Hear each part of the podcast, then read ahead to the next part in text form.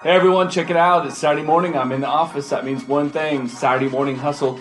I'm at the podcast station here at the Golding Group office at 1219 Creative this morning. Uh, podcast is something new for us, uh, but something that our clients needed and something we wanted to use to supplement our content marketing approach.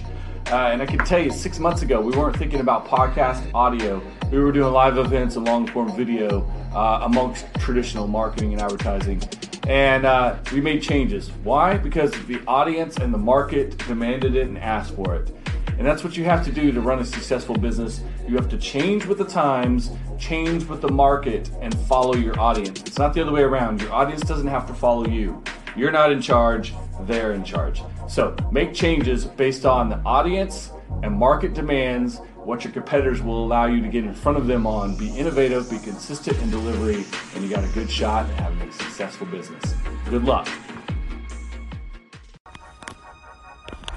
Hey everyone, just a quick Anchor podcast exclusive follow up to my last post about change is good if you're paying attention to your audience and to your market.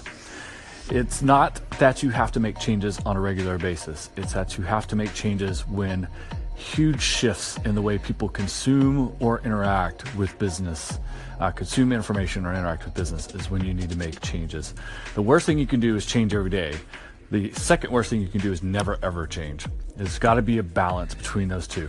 You have to have long term vision and strategy. You have to stick with it for a good long time. But that, when you develop that strategy, when you develop that long term vision, you have to be flexible enough to make the changes as they come along. It's not that you change what you do or how you do it at your core, it's the tactics, street level tactics that's that you change. So, if your position in the market is fast fastest delivery with the best customer service, you don't change that because people are not paying attention to video or more paying more attention to audio or are using a different social media platform than they were 6 months ago you keep that same core position, you just communicate that to your audience differently. That's a tactic. So stick with your vision, stick with your position, stick with your strategy, but be flexible and changing. And when you change, you don't have to stop doing something, you just can add to and then A B test against them. But change your tactics. Change what you do on the street level, how you connect with your audience. And then the second part of this, and this is where everyone sort of falls apart. And this is something, if you do, you're going to have some extreme advantage over the people who don't. Marketing is a two way conversation.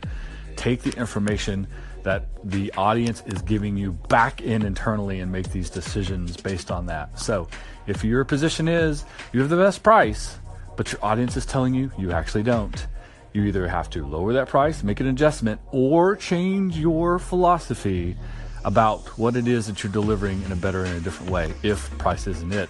If it was before, competitors are doing something different, something's changed. Now you have to adapt. So, two way conversations give you a huge advantage. Those things come when you pay attention to the audience, you go where they go, you go where their attention is, and you're not trying to force them to come to you. That is stubborn and that's short sighted, and that's a success killer, a recipe for failure. Trust me on that. Thanks for joining in the Saturday Morning Hustle today. We'll talk to you next week. Good luck, everyone. As always, we want to hear from you. If you're listening to this on Anchor, call in. If you're listening to it on the podcast, hit us up on social media.